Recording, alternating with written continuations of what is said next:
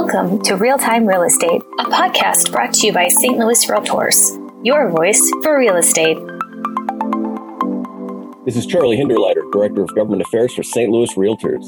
Today we're talking about sign ordinances, those laws across municipalities and counties that regulate temporary signs, such as our members' real estate signs. With me is a member of St. Louis Realtors that's going to wear three hats in our conversation.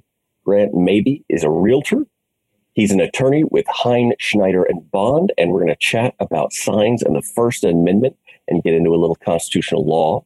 Finally, he's an elected official, the mayor of Crestwood, and that city recently updated their sign ordinance in a way that complies with the 2015 U.S. Supreme Court decision and protects the signs of our members. Mayor Mabie, welcome to the podcast. Thank you for having me. I'm glad to join you today. All right, let's start off. Why do temporary signs matter to our realtors? Well, the for sale sign, I think, is just a classic example of something that we rely on is expected when we are listing a home for sale. And while most members trust their agent to find them properties that meet their criteria, whether price or features or what have you, you know, a lot of times people are driving around certain neighborhoods or regions or cities or school districts where they're trying to find a home and uh, you know seeing a for sale sign in the front yard that may lead to some other opportunities they may have missed on a first pass. It may lead to people that are walking their dog or just driving by that aren't currently working with an agent. It alerts people like that that that property is for sale. And i think uh, leads to uh, probably quicker sales and shorter marketing times fantastic and and that's a tool that i think the listeners to this podcast will intuitively understand the importance of. And in fact, St. Louis Realtors uh, last year created a municipal survey where we asked uh, the 90 governments across St. Louis City and County about what their ordinances are dealing with matters specifically to real estate. And one of the tabs that we've got in that tool is all related to signage, whether or not municipalities and counties allow open house signs on premises, uh, whether or not there's a size restriction or the length of time they're displayed, a variety of questions along those lines. So if members are interested, uh, you can check the link below to find information as well as go to our website at stlrealtors.com. Grant, let's pivot and talk about a 2015 U.S. Supreme Court case that really impacted a lot of sign ordinances across the country and, and certainly in our region as well. So tell us a little bit about Reed versus the town of Gilbert. So Reed versus Gilbert was a uh, a unanimous Supreme Court decision in that all nine justices agreed with the decision that was handed down, and so all all nine justices thought that the ordinance at issue in the town of Gilbert, Arizona should have been stricken down, and you did have six judges joining in the majority opinion there, you know, with with no dissents being filed. And in this case, uh, probably similar to a lot of cities, the town of Gilbert had a comprehensive sign code governing the manner in which outdoor signs were displayed. And there were different size restrictions depending on what the signs said. And so the signs could be uh, political signage, it could be directional signage, uh, it could be advertising signage. And in this case, it was a church that had no home. They would post these temporary directional signs around the town when they were having a service. So they might hold their services at a library or an empty elementary school gym or something like that. And on the weekends, they would put up signs all over town saying, hey, here's how you get to our services. And because those signs uh, ran afoul of the town's ordinance, the town cited them for violating the sign code, and then they filed an action uh, saying that that violated the First and Fourteenth Amendment by violating their power of free speech. Some of the big takeaways are content based laws, those that target speech based on its communicative content, are presumptively unconstitutional. They can be justified only if the government proves they are narrowly tailored to serve compelling state interest. So the court, of course, finds that the the sign code uh, was content based and that advertising, political, and directional signs were all treated differently. Then the court says once you've established that, you then look at well, can those regulations survive strict scrutiny, which requires the government to prove the restriction furthers a compelling interest and is narrowly tailored to achieve that interest. The court does say, even after they uh, struck down this ordinance, that going forward, the kind of things that cities can still regulate, it would be things that have nothing to do with the content of a sign or its message, but the size, the building materials comprising that sign, the lighting, moving parts, and portability uh, can all be considered. And then on public property, towns can go a long way toward entirely forbidding the posting of signs so long as it's done in an even handed and content neutral manner. So, really, the key here is they're talking about that content neutrality. It's whether or not you've got to read the sign in order to regulate it. So, if they call it a real estate sign, already that's out the window because you've had to read the sign in order to regulate it. Uh, so, is that kind of the direction that the court's taken here? Absolutely, and, and you succinctly stated it, and and frankly, the way you phrase that even is how most sign codes used to be written. Is there'd say uh, you know, real estate signs was one of the categories of signage, and then there would be certain rules governing those. Then there was political signs, certain certain rules governing those, uh, construction and development signs, professional signs. But um, that's really the rule now. That if if you need to read the sign. Um, without just looking at the location, the size, the materials, what zoning district it's in, it, it's pretty much out the window. And that's got to impact a lot of the sign codes that are here in the St. Louis area and certainly did for the city of Crestwood. So, Mayor, Mabie as a realtor and as an elected official, you've led an effort in Crestwood to recently rewrite the sign codes in order to comply with this decision. And in fact, uh, another member of the Board of Aldermen in Crestwood is a realtor, Tony Kennedy. Uh, so I think that kind of emphasizes the importance of having realtors in elected office. Is we've got a couple of realtors that are serving in an elected official capacity. And that means that you're able to bring the experience of the realtor and the understanding of the importance of signs to our industry when crafting this new legislation to make sure that it's complying with the new First Amendment regulations set down by the Supreme Court. Can you tell us a little bit about that experience and how you guys approach that? So, we realized early on it was going to be a major undertaking originally when this decision came down uh, we read it and we realized that you know our current sign code like probably all others in st louis county was not going to pass muster. We had the city attorney work with at the time was our sign commission to work on a redraft of that code. And it started out with kind of a red line. Let's see if we can uh, edit this paragraph or edit that paragraph but it, as we got into it, we realized that this decision so fundamentally changed the nature of our sign code, which originally was extremely content based and organized and, or regulated signs by their type, that uh, the red line was getting messier and messier. And at the time, we were also undergoing a rewrite of our zoning code we then decided that given the the nature of the task and that this probably was better served with a total rewrite rather than an edit. We tasked our planning and zoning commission working with outside consultants and attorneys to update our sign code. And they drafted it from scratch, looking at some model sign codes that other uh, attorneys had drafted in light of this decision, and then you know tweaking it to fit Crestwood's needs. Uh, one of the things that is still allowed is you can have different sign restrictions in the residential and the commercial portions of the city. And, and frankly, our residential sign uh, restrictions, those were easier to uh, to tackle, and there was pretty quick consensus there. Crestwood was always one of those cities that allowed real estate signs anyway, and so making those edits was um, not particularly difficult. A lot of the discussion, the debate. Uh, spirited disagreement at times was all in the commercial areas and what type of signs, uh, especially related to materials and size, should be allowed there what would be aesthetically pleasing for some of our main commercial corridors, what would be more gaudy or or inappropriate. And then there was a safety discussion as well. Electronic message signs have become uh, extremely popular the last few years, and there were some members of our planning and zoning commission that thought those were just inappropriate and a danger to the motoring public. Others thought they were key for businesses to get their message out. And um, a lot of people kind of in between. So we, we do allow those in Crestwood subject to, to various rules and restrictions then. But that was one of the more contentious issues we tackled. And residential sign codes are always important to our residential members because, again, those for sale signs, the open house signs, the directional arrows are so critical to the business.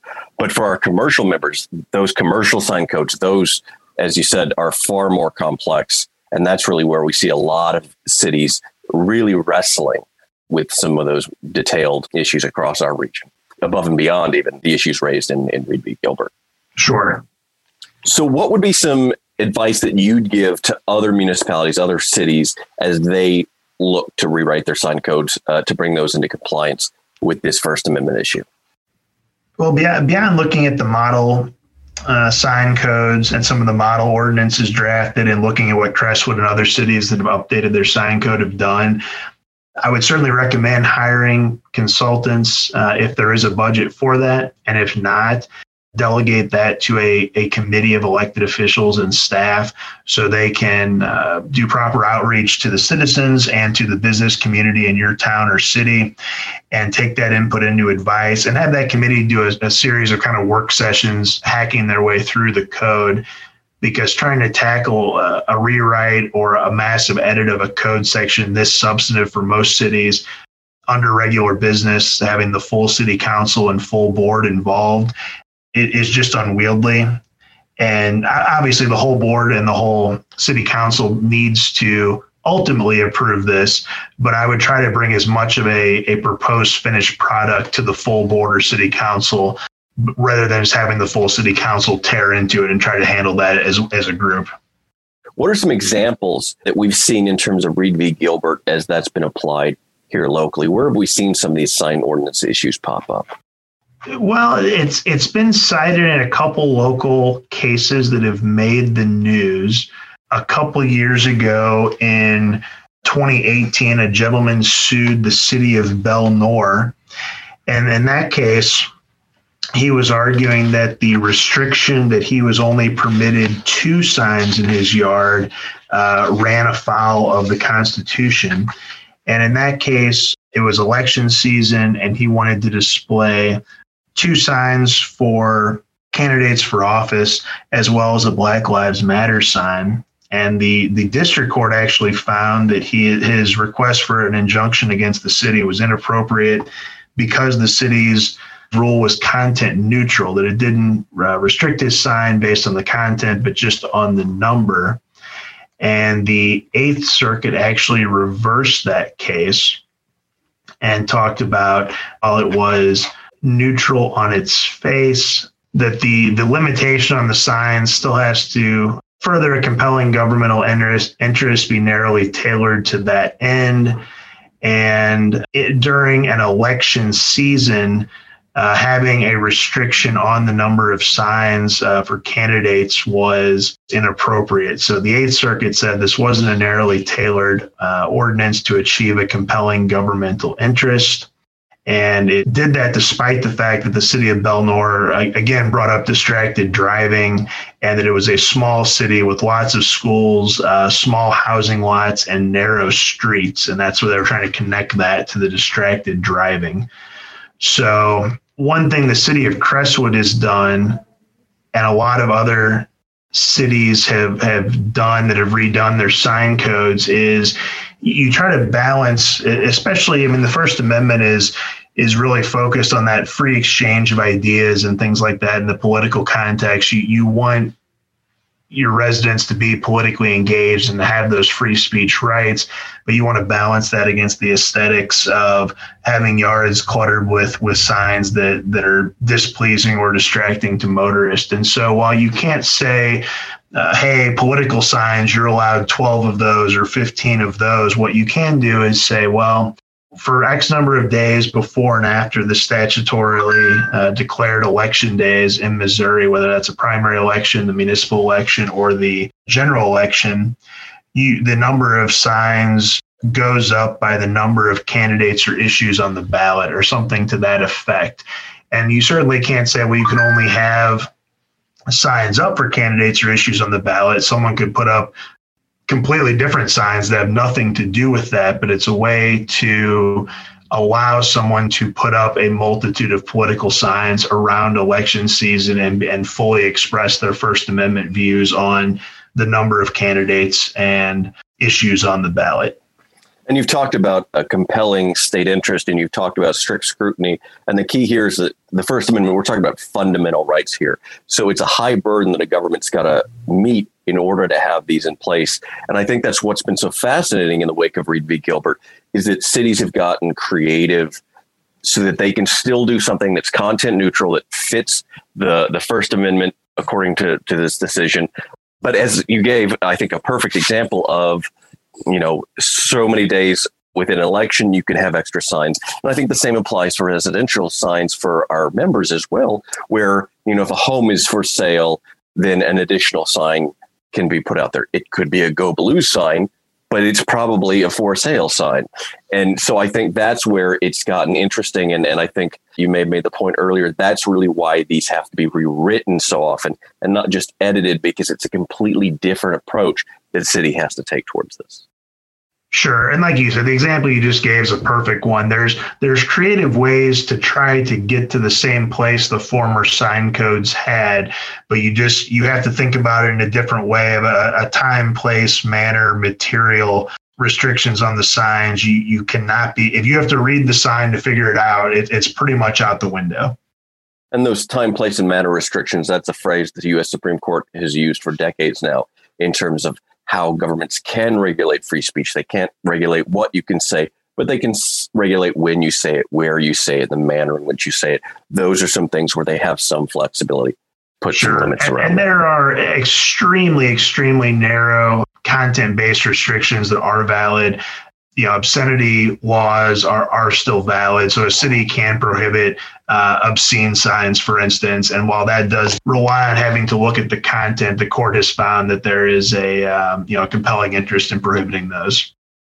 Mayor Mabie, thank you for joining us today. I think it's always an important conversation when we talk about the governmental regulations that impact our members day in, day out. I think the idea of a sign ordinance and this small regulation that I think most of our members don't think about that often, uh, that we take for granted, that really impacts the business of our members day in, day out, and how, you know, First Amendment and constitutional law can impact that and how that then gets applied here at the local level.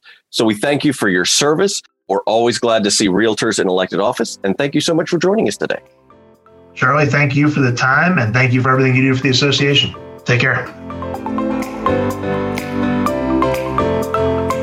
Danielle Finley, and this is Realtor Party Talk, a brief segment with members like you discussing advocacy issues and the importance of the Realtor Political Action Committee, or RPAC.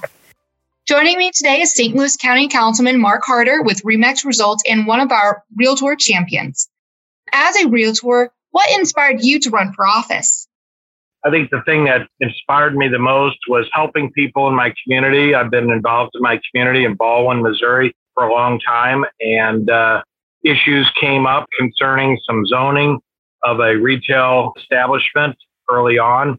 And people kind of looked to me saying, Hey, what can we do to make sure that this establishment did the right things and that they were sensitive to the needs of the surrounding area, which is where I live. And some people then encouraged me to run. And so I ran for alderman in Ballwin back then and won uh, and then stayed true to that and helped them navigate through this large retail establishment being located fairly close to a you know an older neighborhood. So we made sure that they were good citizens uh, and they respected the people around them and their homes and their privacies and things like that. So I worked uh, on the board to make sure that uh, those issues were covered and that these people felt that they were they were being heard. And so by doing that, it kind of, you know, energizes you and you move on to the next issue and the next issue. And suddenly you're in office three years and, um, and other opportunities pop up to do it at a